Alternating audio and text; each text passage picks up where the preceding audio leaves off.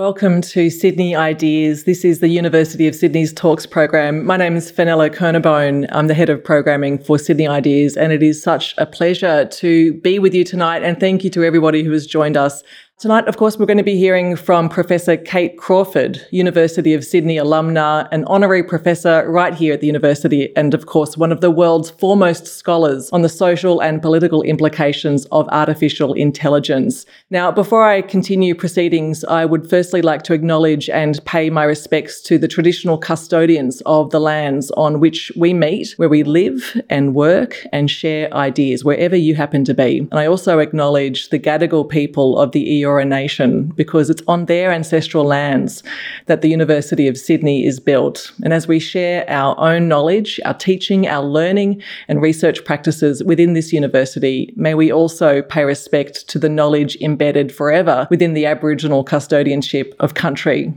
So, tonight, Ladies and gentlemen, it is such a pleasure to be in conversation with Kate Crawford. It is timed for the Australian launch of her new book, Atlas of AI Power, Politics, and the Planetary Costs of Artificial Intelligence, published by Yale University Press. Over her 20 year career, Kate's work has focused on understanding large scale data systems, machine learning, and AI in the wider contexts of history, politics, labour, and the environment. She's a research professor of communication and STS at USC Annenberg, a senior principal researcher at MSR NYC, and the inaugural visiting chair for AI and justice at the École Normale Supérieure in Paris.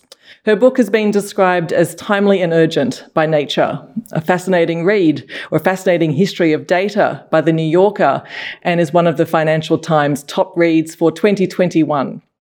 Artificial intelligence or AI, it's seen as one of the great innovations of our time. It's making things simpler, it's easier, it's all in the, cr- the cloud. Simple. But hidden behind the buzz, ladies and gentlemen, Atlas of AI challenges us to see AI in a wider context as an extractive industry built with human labor and exploiting vast natural resources. So, what does it take to make AI work and how does it centralize power? As Kate says, it's all about politics all the way down. Kate Crawford, hello. Fenella, what a fantastic introduction. Thank you. It is a pleasure to be here and to be with Sydney Ideas. Tell us a bit about why you wrote this book. Why do we need an atlas of AI and how do we actually map artificial intelligence? Well, certainly I use the metaphor of the atlas because atlases are very unusual sorts of books. They allow you to look at different scales. You can look at the scale of a continent or zoom into a mountain range. And you can also look at the imprint of colonial empires over time. And I think that's a very useful way of thinking about artificial intelligence. We need to think about the way in which we have these great houses of AI, these sort of handful of companies that really dominate planetary computation.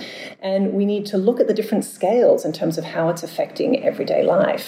So, in that sense, you know, an atlas is, is really encouraging us to, to look at this more global picture around what these systems do and, and what they might be costing us in terms of literally how I did this, the sort of the way that I did this as a researcher was to really go to the places where AI is being made in the fullest sense, rather than perhaps a more traditional academic approach of you know reading papers and reflecting at arm's length. I sort of went to the mines where the minerals are being extracted to build you know large scale systems. I went inside Amazon fulfillment warehouses to see the experience of work, and of course went to the labs where large scale training data sets are being made. So, in that sense, I, I sort of wanted to uh, really kind of put, put myself in the story to, to understand personally what it really takes to make these systems work. And, and frankly, it really opened my eyes. Having done, done this for, for decades, I think it, it still was an extraordinary eye opener to, to really be in those, these locations and, and to understand it differently. Tell me a bit more about how you kind of balanced the, the need to take us on a journey through the course of this book, through those chapters, to give us the storytelling that we need to understand what's really going on when it comes to artificial intelligence, uh, mixed with the archival research that runs throughout the course of this book. How did you go about that? Well, I think you always need both. We need history to understand how we got to this place. So archives are a very important part of my practice. But again, I sort of I start the book by going to the location. So I begin by sort of jumping in a van and driving out to the only working lithium mine in the United States, which is in Nevada, in this little town in the Clayton Valley, which has basically around 125 people living there. And this town was almost abandoned in 1917 after the gold and silver rushes that enriched San Francisco. But it wasn't until after the war that they realized that this little town of Silver Peak is right on top of this gigantic underground lake of lithium. And that lithium is essential for one reason, which is rechargeable batteries. And of course, we have a few grams of lithium in things like iPhones, but you have many kilograms, over 60 kilograms are required to create a reusable battery for a Tesla car. So now we're in this race where there's actually a, a real concern about running out of our current known supplies of lithium. So this substance, which was assumed to be just everywhere and, and sort of hardly considered to be important and, and very rarely recycled properly, has now become part of this crucial production of planetary computation and reminds us, you know, the enormous amount of minerals as well as energy as well as water that are needed to make these systems work at a time where we are really reaching the end point. I mean, there was a new study that came out from the uh, University of Gothenburg in Germany that suggested that if we have best practices of using lithium and we recycle better, we might be reaching the end of our current limits around 2100. If we don't do that, we could be reaching a limit as soon as 2040. So we're in a very different moment in terms of thinking about the true costs of these systems. And certainly when I was writing this book, it was before the current semiconductor crisis. So I think in 2021, we have lots of evidence around why the true impacts of these systems are much bigger than normally talked about. You know, we, we generally think of big tech as being a a green industry, but in fact, nothing could be further from the truth. And this is exactly what the book um, outlines so clearly and in each chapter as well. So you, you talked about, I mean, maybe just back to the lithium mines. What does that place look like? What does it smell like? What does it feel like? And as you say, if we don't find ways to recycle this lithium uh, effectively, we could be running out of it by 2040, which does spell the end of certain pieces of equipment that we all have come to rely on and love so so much. So tell me a bit more about the environmental impact uh, and the footprint of AI when it comes to these types of mines. Well, I mean, these are extraordinary landscapes. I mean, there's there's sort of multiple places around the world where you get to see the sort of material imprint of really all of these systems required to build AI it was it was interesting going to the lithium mine. It's this gigantic desert plain, and you see this sort of huge salt desert, but there are these big black pipes that are sort of snaking around the earth, extracting the lithium brine. And you know, it's this quite extraordinary landscape. Yet at the same time, when you talk to the miners there, people really aren't sure how much longer that mine will work, how much more is, is possibly left. And if we look on the other side of the planet, if we go to Mongolia uh, in Baotou, there is this gigantic black toxic lake, which is an entirely artificial lake that's been made from the basic, just of huge amounts of waste produced by creating rare earth minerals. Um, again, rare earth, a core component of so many consumer AI devices and computational infrastructure. Yet the again lasting legacy of these types of production is is is often hidden from view. And so I think in, in many ways we don't see the systems that are behind AI, be it from the perspective of natural resources or labor or data. So part of what I'm trying to do is to, is to bring those things back into focus so that we have a better sense of what these systems are really doing worldwide. It's interesting. I'd love you to talk briefly, Kate, about an earlier work of yours that you're very well known for, um, and you can look this up online if you need to see more information about this.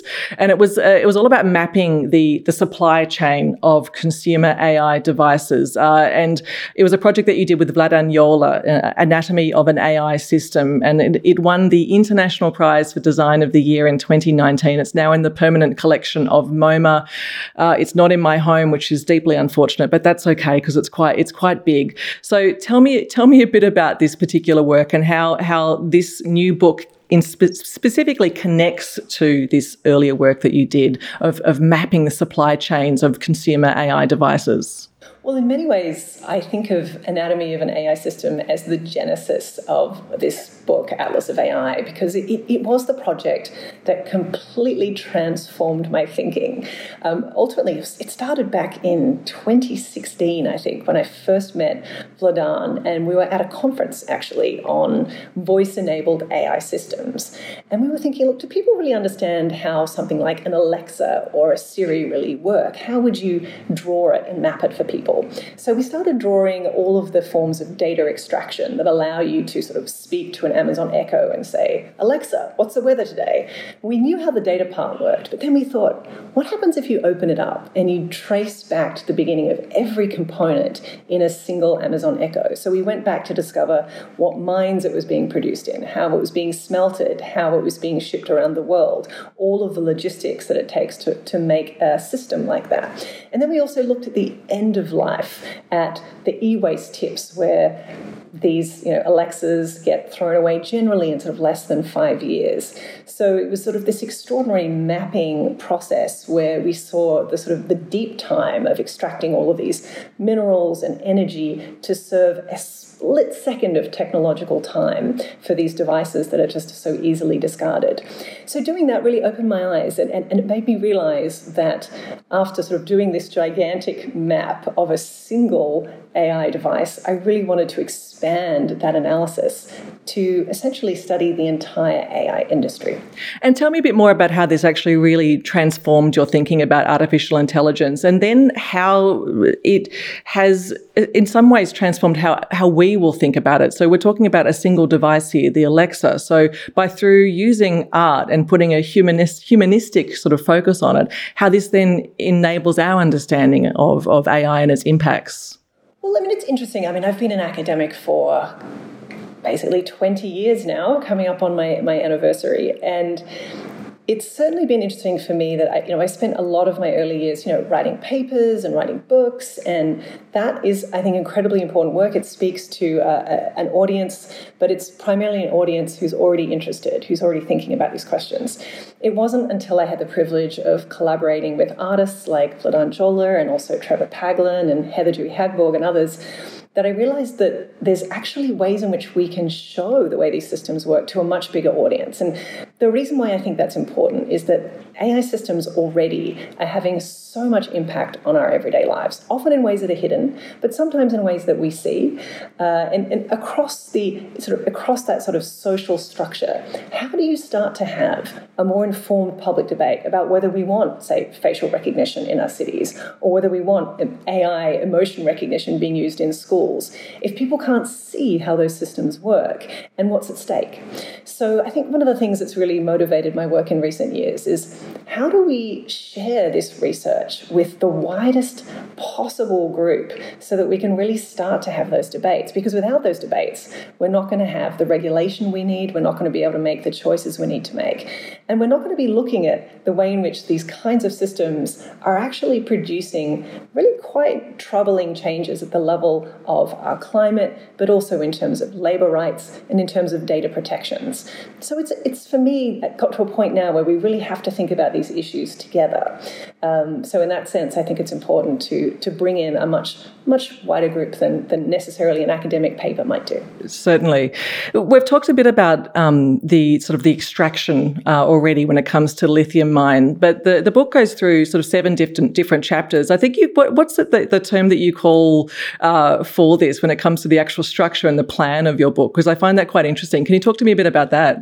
Sure. I mean, in some ways, the book is is structured like geological strata. It begins with the earth and then it moves through labor and data and classification and affect and then how do states use these systems and ultimately ends up in outer space in the currently sort of private space race being run by AI billionaires like Bezos and Musk.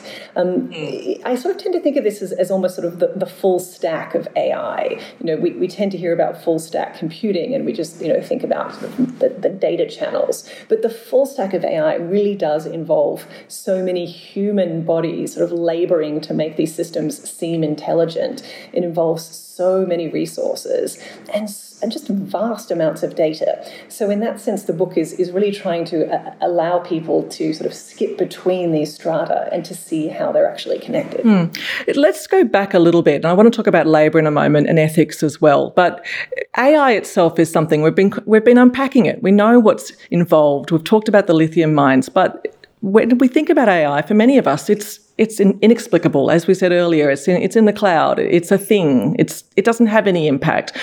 Maybe if I could get you to define how you see artificial intelligence and how does that in some way differ from what everybody else might necessarily think of. So give us your definition of it, Kate.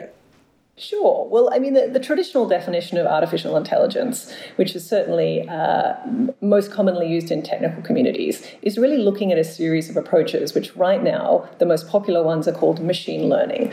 And it inc- includes various types of learning, from deep learning to reinforcement learning. But this is a series of technical approaches and algorithms that are used effectively to do large scale statistical analysis and pattern recognition and prediction. That's one way of thinking about AI. But there's another way, which is to say, what are the sort of social practices that define these systems? Where does the data come from? What sorts of histories does that data bring along with it?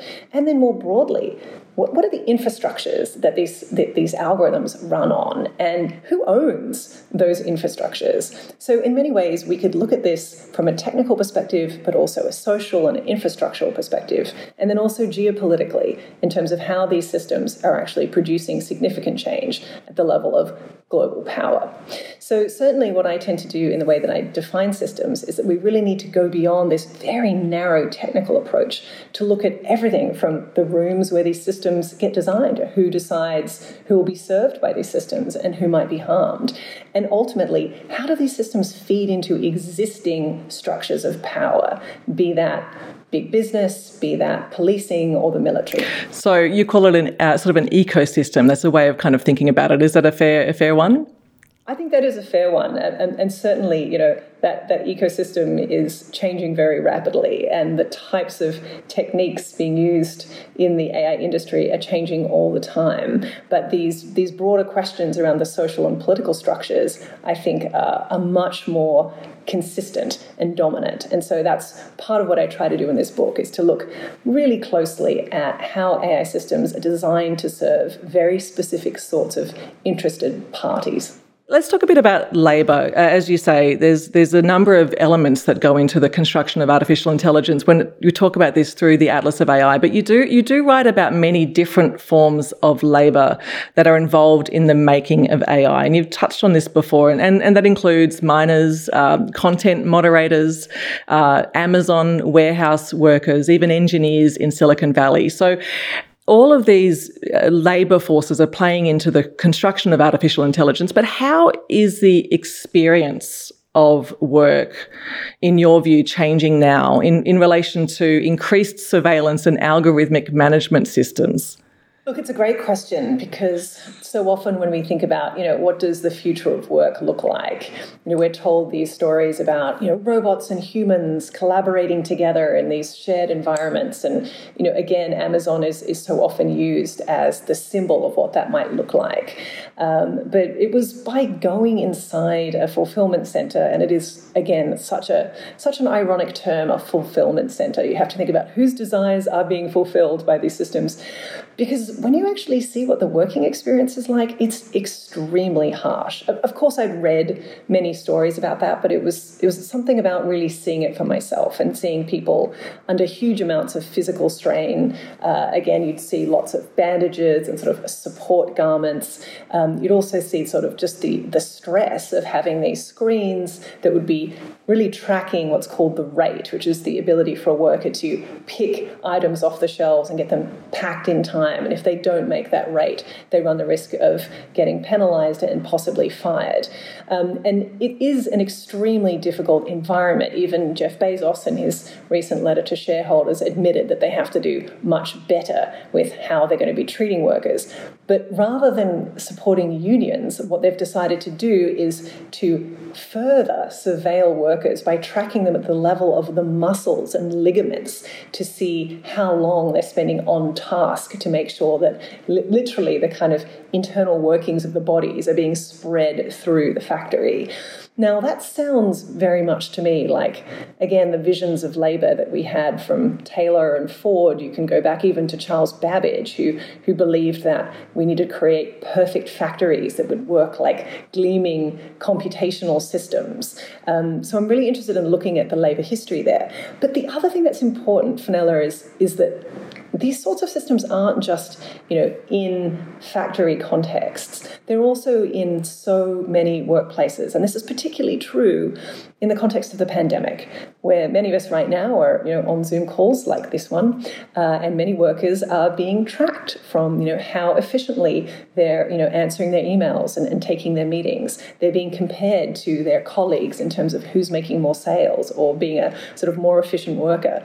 And and some systems of course are even tracking the micro expressions in people's faces to assess whether they are happy, sad, or engaged, or you know the you know the ideal employee.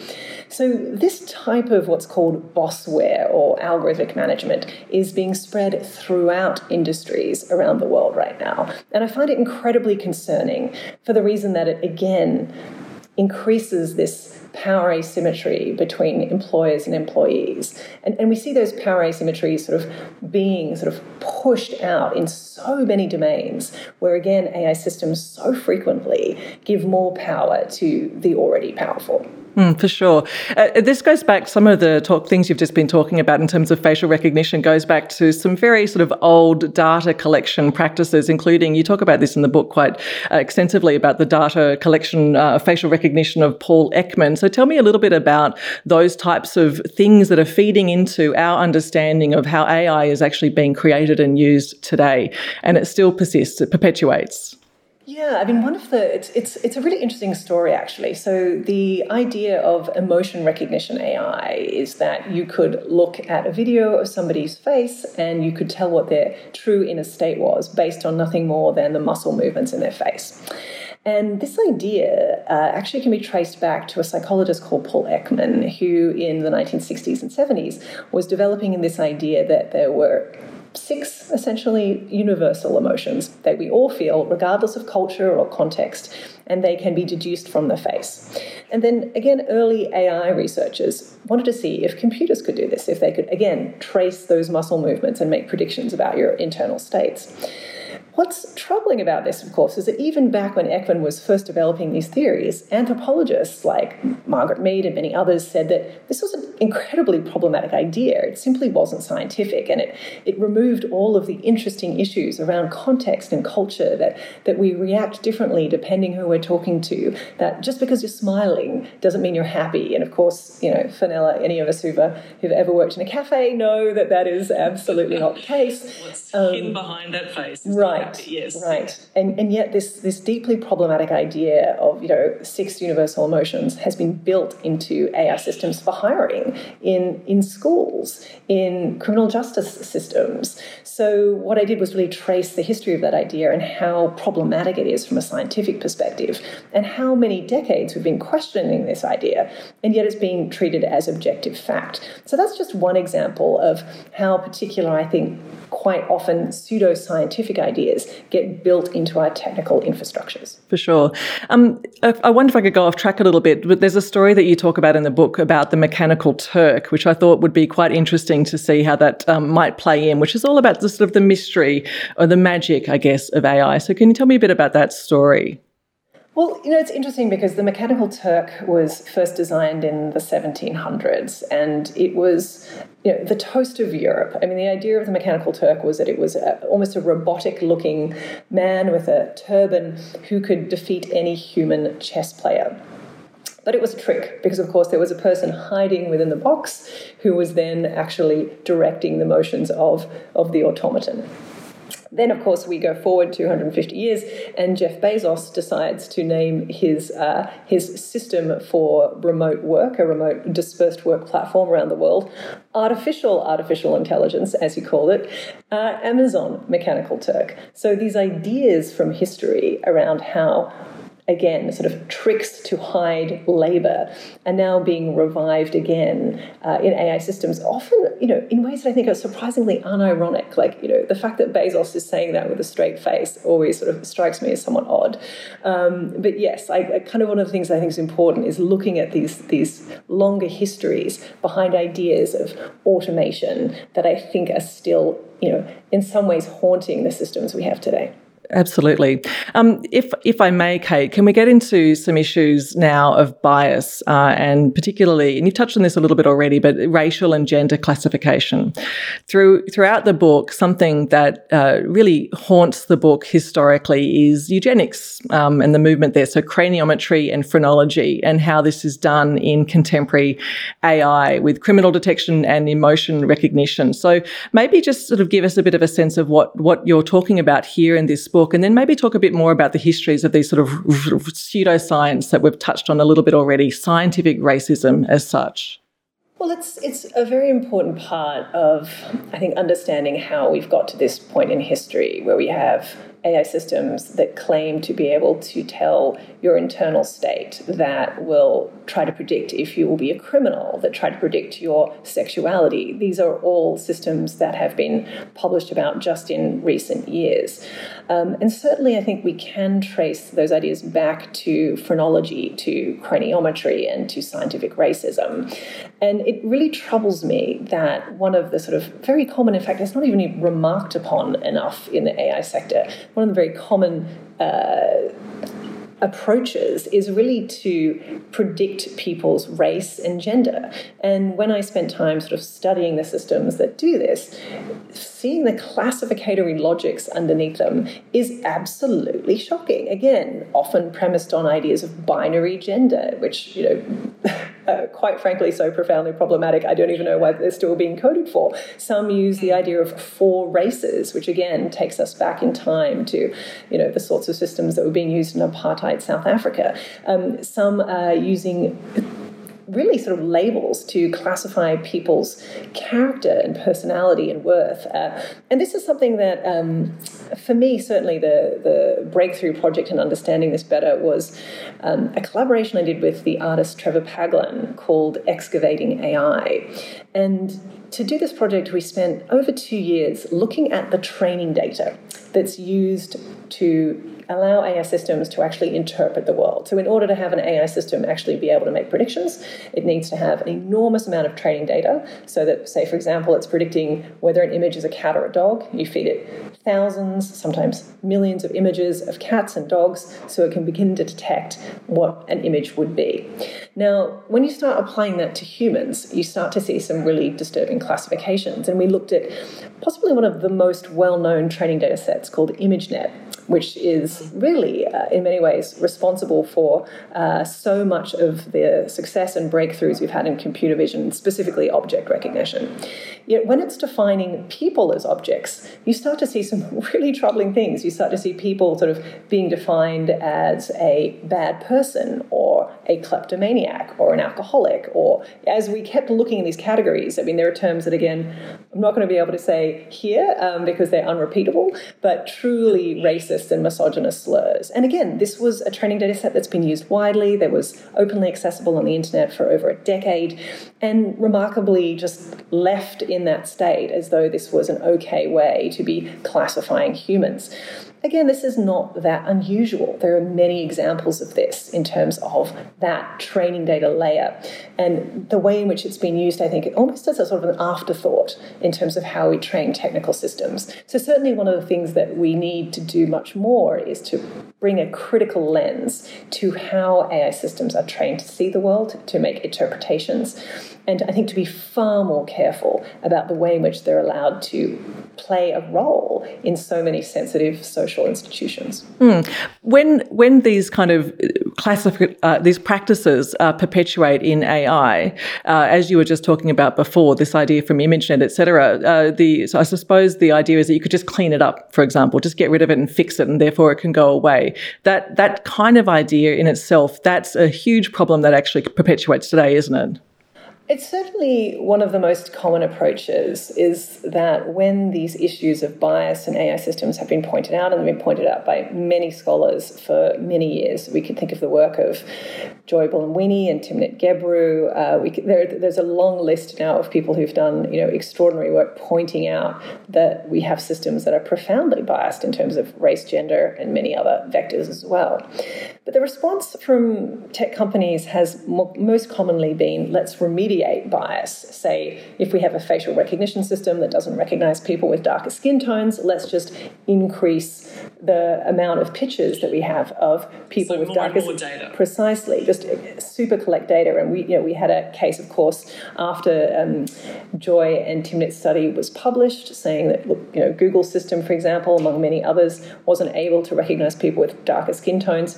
Google reportedly then went out and tried to pay homeless people in LA um, to get face scans from them without telling them what this data was going to be used for. Again, I, I don't think this is a way of improving these systems or making them more just and fair. If we look at this wider context of how they're being made and who's being impacted.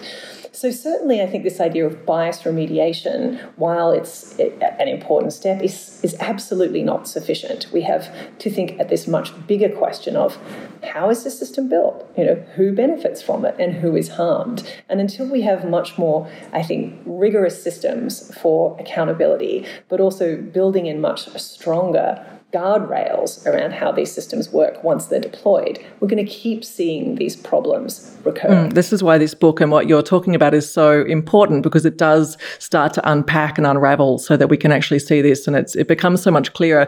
Um, we're talking, of course, to Kate Crawford and what a delight it is about her book Atlas of AI. Um, it is it is an extraordinary book, but one of one of the sort of the wonderful um, surprises about the book, Kate, is is just how immersed in historical methodologies it is. Uh, you know how you look at histories and the prehistories, and you've talked a bit about this, of course, already, but um, of these hyper contemporary systems. So let's go back a bit. How can you, or can you say where uh, and when AI begins? Is it possible? Where take us back a bit. Well, you know, the, the most commonly told story about AI is that it begins with the Dartmouth Conference in 1956. And that was certainly a sort of a, a turning point when we saw a series of scientists get together and say, we want to create computational systems that can be intelligent and can make intelligent decisions. And in, in some ways, I think there was a, a problem even then, early on, in this idea that the idea of computers being akin to human minds. It's in some ways like a sort of Cartesian dualism, you know, the old mind body split, that we could create a, a, mind in a jar without thinking about the ways in which we are embodied and relational, and, and we think in relation to the people and contexts around us and in our wider environment and ecology. So I think there already we had this trap in the, the very term artificial intelligence. I think, you know, certainly one of the, the, the points that I believe deeply, which is that it's, it is neither artificial nor intelligent. It is profoundly material. And, and in no way are we creating systems that are autonomous or able to make any kind of determinations without extensive amounts of data and, and predetermined rules and rewards. So even there, I think at that moment, um, we can start to say, say, at the sort of birth of the official term artificial intelligence, um, we had some problems emerging. But you can go much further back, and that's that's certainly one of the things um, that I like to do as a researcher is to think of the much deeper sort of historical threads that are traced through that allow systems like this to be constructed. And sometimes that means going back to, uh, again, people who devised ideas of, of statistics, like Francis Galton, who's also the father of eugenics, who was trying to think about how do you create sort of composite images of you know, the criminal or the prostitute, these ideas of, again, reading from the face what somebody's character would be. This is an idea which, again, repeats in our technical systems today. And there are also historical trajectories around how do we sort of classify populations. This is something that you know states have done for centuries, but again is the sort of mechanism of power that is now being devolved into AI systems. So I think we have to take this this you know sort of 500 year view to really understand the types of AI systems we have today, and again where they might be. In fact, I think centralizing power and threatening sort of some of the traditional tenets of democracies. Mm, so politics all the way down, as you like to say, for sure. Um, you end the book uh, with a, a, very surprising kind of discussion. Uh, I think you call it the coda chapter. Is that is that correct? And I, I thought I might, um, if I if I could, scan it briefly with my eyeballs, uh, ladies and gentlemen. So you you cut to a video um, of of Jeff Bezos talking. Basically, you end with sort of with a discussion about the modern day space race between Bezos and Musk. So, uh, and, and I guess the, the the question is, what can we learn about the future and how it's being imagined when what we discover is all the tech billionaires want to leave the planet. If I can try and find this, here we go. Cut to Bezos in a control room during a launch, adjusting his headset. His voiceover continues. This is the most important work I'm doing. It's a simple argument. This is the best planet. And so we face a choice. As we move forward, we're going to have to decide whether we want a civilization of stasis, etc. Do we have to cap, cap the population? Will we have to cap energy usage per capita? Or can we fix that problem by moving out into space. So, how can we imagine a future, Kate, when all our billionaires just want to leave and extract out there? Can't do it here anymore, so go there. Talk to me. Well, I'm not sure if you saw Fenella, but um, one of the most popular petitions on change.org this week is a petition to not let Jeff Bezos allowed to land back on Earth when he goes to space later this month, um, which I thought was quite amusing. I think it has almost 150,000 signatures at this point. Um, but you can see why people are concerned. And, and certainly, um, when I was researching this book, I was really fascinated with the fact that Jeff Bezos is very passionately committed to uh, space travel and has created this company, Blue Origin, to not just begin to create reusable rockets, but with this much more ambitious vision of actually moving people into space, living on sort of very large scale sort of satellites and keeping the Earth as a very nice place to visit, in his words, presumably for the people who can afford it, who aren't working in the space mines and uh, living in the space colonies. But mm. this to me is is is interesting for two reasons. One is that I think it tells us something very troubling about this addiction to growth that is certainly there in, in, in that quote uh, from Jeff Bezos that you just read out. This idea that rather than thinking about what zero growth would look like or changing the way we live, we just have to move the extractive frontier a little further out. We have to treat space as, as the new sort of mining material. And certainly that is the case for, for many of the big tech billionaires. This is this is the new, you know, privatized moment but it mm. doesn't come from a vision of what is best for everybody. It's, it's a vision of what's best for them. And you can really see it in the documents that they produce. And to me, this, this kind of corporate imaginary of, of capture and extraction is, is really what's behind so much of big tech right now. I mean, in the book, I, I describe AI as the new extractive industry of the 21st century. And I think you really see that logic taken to its extreme in the private space race, where it really is about trying to capture as many minerals as possible to get to places first and then to claim it for themselves. And it's interesting, actually. Um, there used to be uh, certainly the Outer Space Treaty in the 1960s was was written in the U.S. to really concretize the idea that space was a, a public commons. It was for everybody. And then in 2015, we saw both Bezos and Musk's respective companies lobby the Obama administration to allow them to extract minerals and to profit from space. So ever since then, the race has been on, and it's again we're losing yet another We're seeing another type of enclosure, just as we have done with you know so many kinds of data sets on the internet and archives, which have just become the raw material for AI. We're now seeing this sort of play out in outer space as well. Mm. Maybe we should all sign that petition. I, I, don't know whether that's a good idea or not, potentially. Um, Kate, it's been so delightful to speak with you uh, for your Sydney launch for Atlas of AI. But if you were to write the next volume of your book on how to govern AI, um, what would it say? Um, is there anything that needs to, to be done uh, beyond ethics principles and self regulation, or can we do better? So, what do you think? I think we can. We've certainly seen over the last couple of years a profusion of ethics statements and principles, and even a Hippocratic oath for AI, which I saw was uh, was published this week.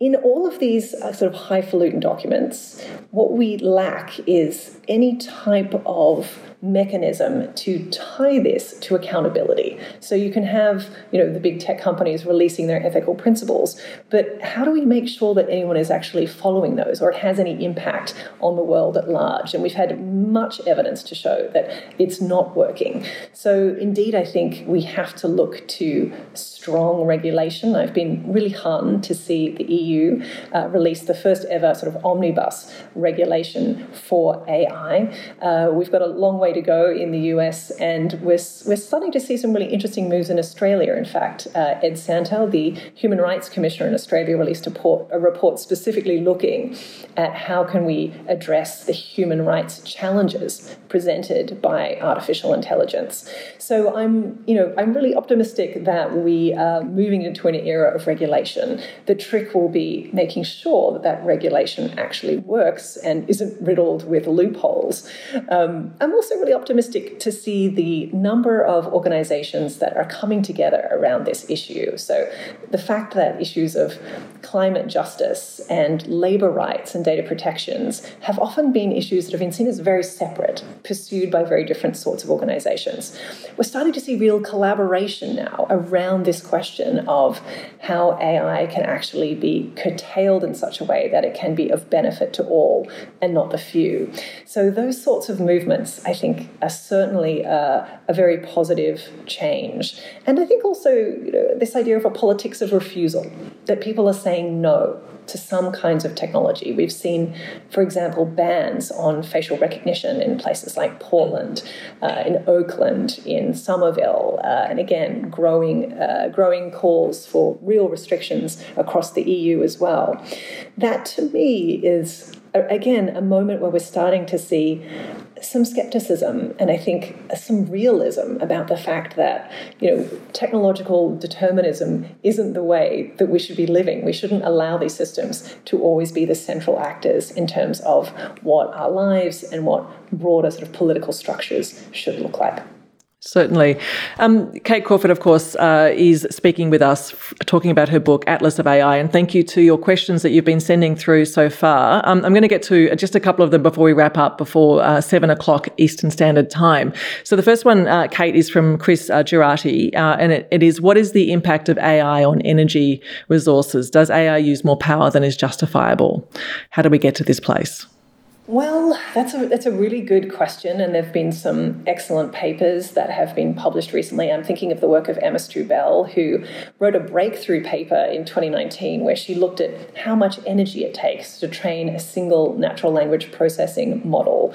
Um, and in that study, it was shown that it was I think it was over 660,000 pounds of carbon dioxide, or the equivalent of around 125 round trips between Beijing and New York. So that's that's one model, and it doesn't even come close to the scale of the models that are being created at, say, Facebook or Google. So indeed, you know, we, we have a moment now where we're starting to see a huge amount of energy being used to train AI systems. It's also happening at the same moment in history where there's a trend towards ever larger models. We've got large language models like GPT-3, which is a system that attempts to essentially create human-like text but uses a vast amount of data and a vast amount of energy. So there's a push ultimately to AI supercomputing right at the same time in history where the planet is already teetering on a climate, very serious climate collapse in, depending where you are and how you're experiencing it.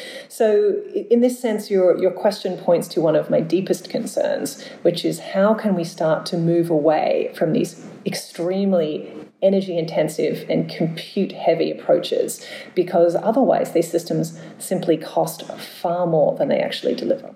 Mm, okay. A question's come through from George Margellis, uh, and it's towards healthcare. So, AI in medicine is getting a lot of press. In your opinion, is it close to becoming a viable tool for clinicians, and will it ever replace clinicians? Well, certainly there's a lot that we would like to see AI do in the medical space that could be profoundly helpful. And certainly in terms of designing drugs, looking at vaccines, very timely moment. We can think about the roles of machine learning there. But it becomes much trickier when we look at the way in which AI is being used in direct doctor patient relationships. A colleague of mine, Rich Caruana, wrote this fantastic paper called Friends Don't Let Friends Use Black Box Models, where he basically looked at the way in which AI systems were being used to predict whether somebody would get pneumonia. And this was, you know, to be used in hospitals. And his deep learning model was remarkably effective, apart from one issue, which is that it would always recommend that people with asthma should just be told to leave the hospital altogether. That's, of course, like the last thing you want it to be recommending. But we can think about why. Because the data it was trained on showed that in many cases, people with asthma had really good treatment. And why was that? It was because they were put immediately into the most sort of high level of care. So they had really good responses. So it might look on the data that, oh, these are patients who always do well, so send them out of a hospital.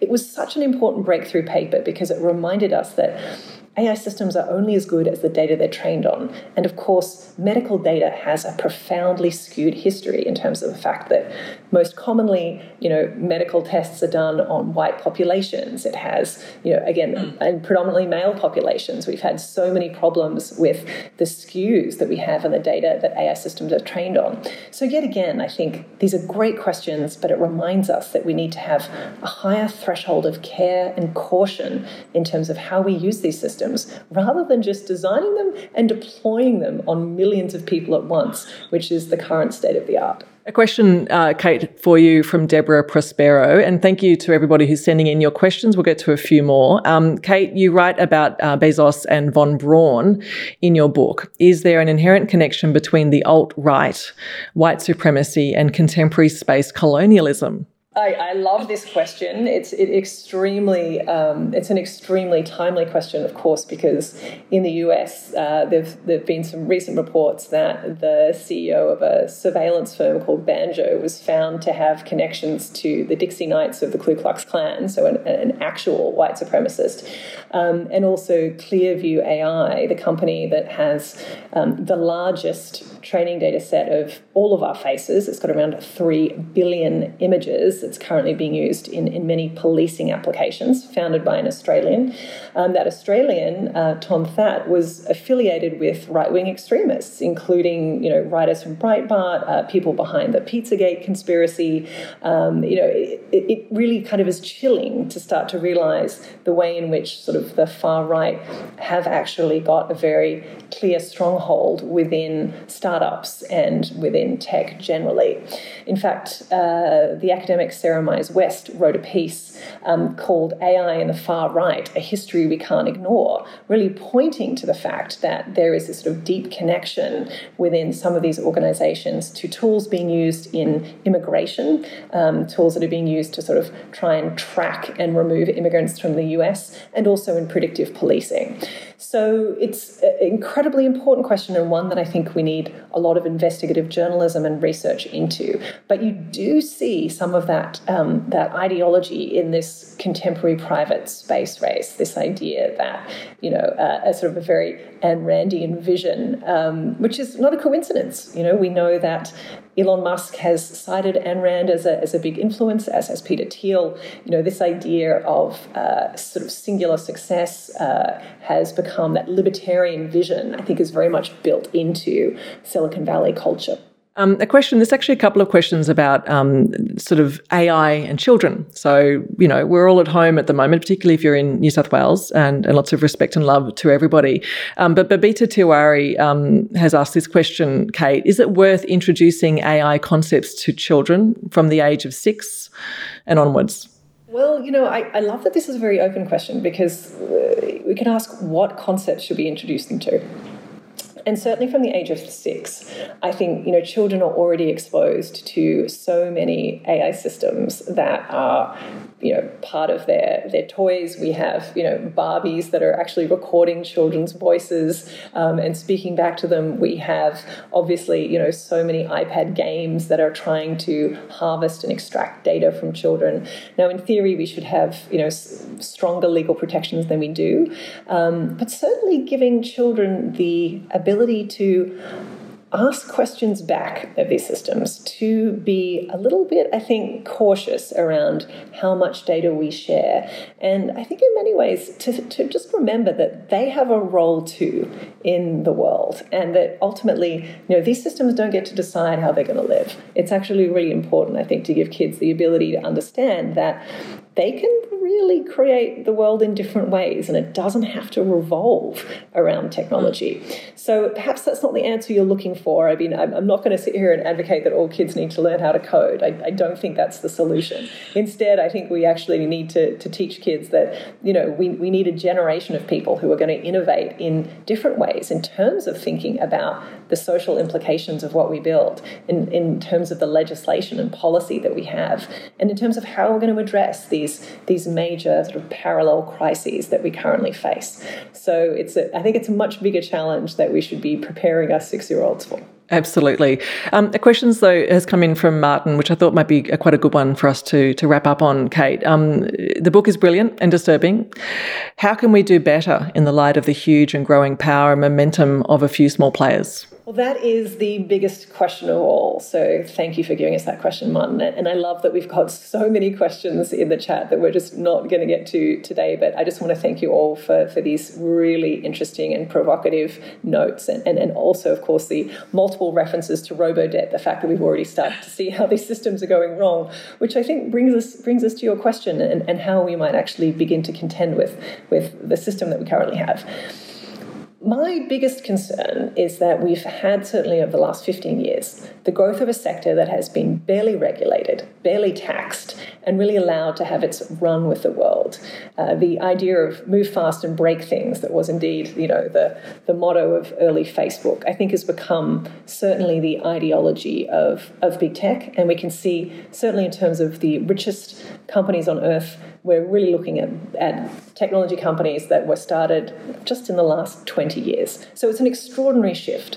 And in many ways, we can see how large tech companies are taking on some of the roles that we used to associate with states, you know, with nation states. They have extraordinary power, in many cases, exceeding the power of nation states. So we have a question now, which is what are we going to do? And certainly with the recent experience of what happened with Facebook in its negotiations with the Australian government, where we saw news feeds switched off across the country, and we saw Australia isolated in terms of its ability to share national news with an international audience. I think we saw a moment of sort of the iron fist being removed from the velvet glove, that we could see that technology companies are quite happy to play very tough politics with the infrastructures that they own. So we have to think about what kinds of solutions we're going to come up with that, in some cases, need to be global in structure. It's going to be very difficult solving how we govern large scale AI and big tech on a purely state by state basis. And so one of the things that we face, and I think it's it's unfortunately coming at a time in history where our international governing bodies are at a very moment of, of, uh, of I would say, sort of profound weakness, having been undercut um, by many people, including the Trump administration. But this is precisely the moment where we need international governance. And I'm heartened to see that there are some slow growing initiatives in that space. But we're going to need to do a lot more if we're going to contend with just how much power is currently held by this specific sector. Absolutely. So, to find out more about it, of course, you can actually read the book and read a lot of uh, Kate's articles, and we will put some reading lists up on the Sydney Ideas website. Kate, it's been such a delight to talk with you. Thank you, Kate Crawford. I appreciate it. And this is Sydney Ideas at the University of Sydney, our Talks program. My name name's Fenella Kernebone.